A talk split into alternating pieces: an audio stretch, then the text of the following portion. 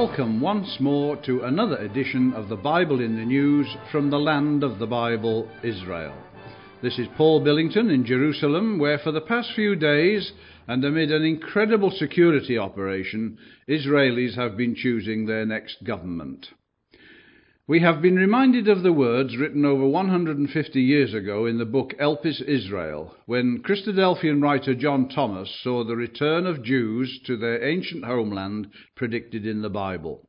In 1849 he wrote, The pre-adventual colonization of Palestine will be on purely political principles, and the Jewish colonists will return in unbelief of the Messiahship of Jesus and of the truth as it is in him.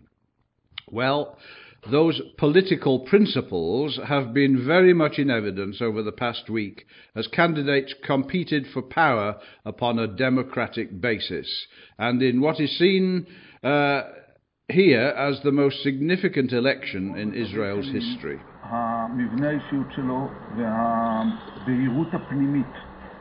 But this election has been concerned with two overriding questions security and the future status of the West Bank.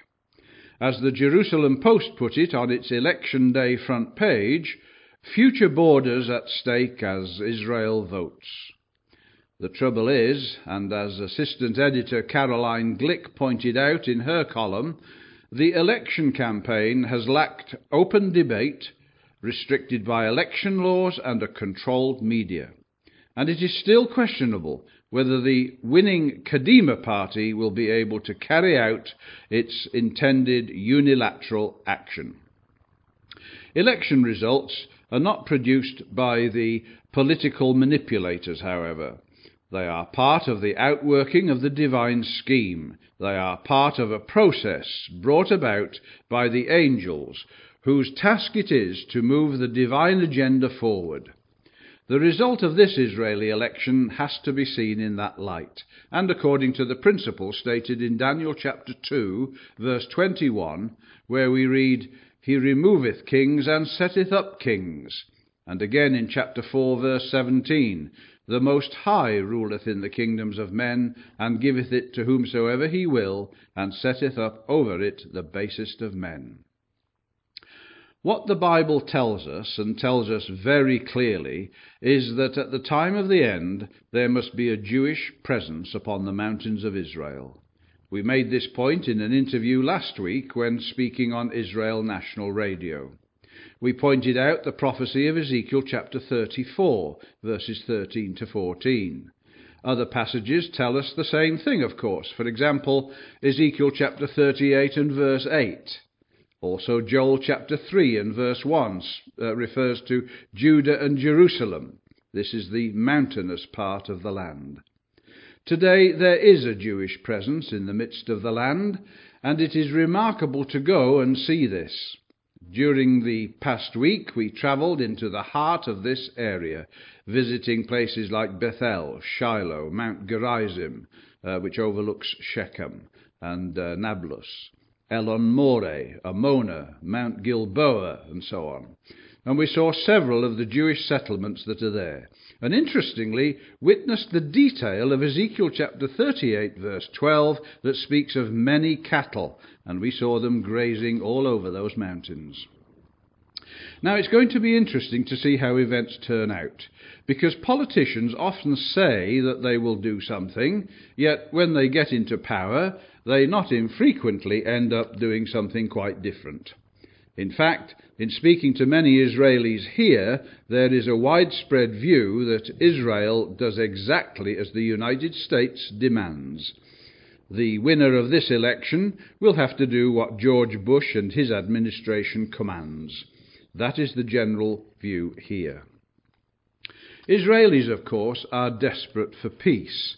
And now that Hamas is in control of the Palestinians and committed to a continuing hostility while refusing to recognize Israel's sovereignty, the only way forward seems to be a unilateral move by Israel to set its permanent borders. But even with this election in the bag, Many difficulties remain before the plan can be put into effect.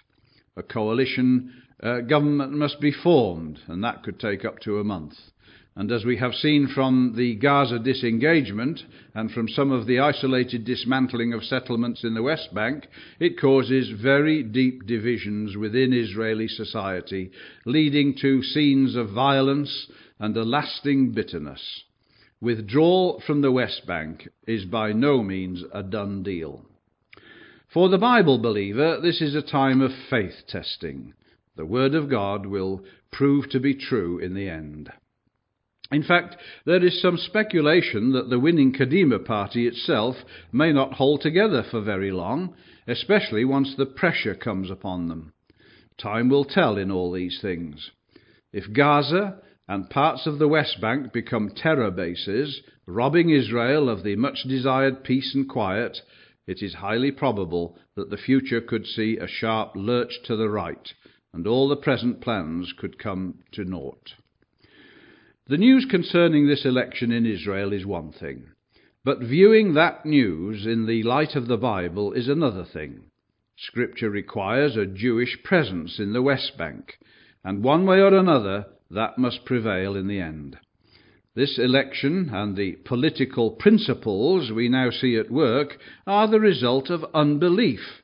That unbelief foreseen by John Thomas over 150 years ago. This was the cry of the ancient false prophets, of course, who cried, Peace, when there was no peace. Jeremiah chapter 8, verse 11, and Ezekiel chapter 13, verse 10 are passages to consult uh, about that. This is a phase, however, that must pass the religious Zionism that is developing today, even though only a minority movement, is the growing force to be watched. As Netanyahu and his Likud sinks, Avigdor Lieberman and his right wing Israel Beiteinu should be watched closely. This is the movement which is particularly popular with the youth. It is the movement of the future, and although still reflecting many errors of Judaism at present, it will eventually develop into a nucleus or basis that the Lord will work through in order to establish the kingdom. No one who comes here to Israel and visits with these religious settlers can fail to be impressed with their dedication, with their high moral standards, the modesty of the young women, and their attachment to Scripture they are, without doubt, a sign of the Son of the coming of the Son of Man, and the establishment of the kingdom too, not on political principles, but upon the basis of righteousness and truth. So do not simply watch the news. Allow the Bible to give you a vision of things to come, and it is then that you will be able to see the Bible in the news. As Jesus himself said in Matthew chapter 17, verse 11, Elijah truly shall first come and restore all things. So the restoration of the kingdom, then, is Elijah's work, which he will accomplish when Christ returns as the Redeemer of Israel. May that day come speedily. From Jerusalem, this is Paul Billington, and I'll talk to you again next week, God willing.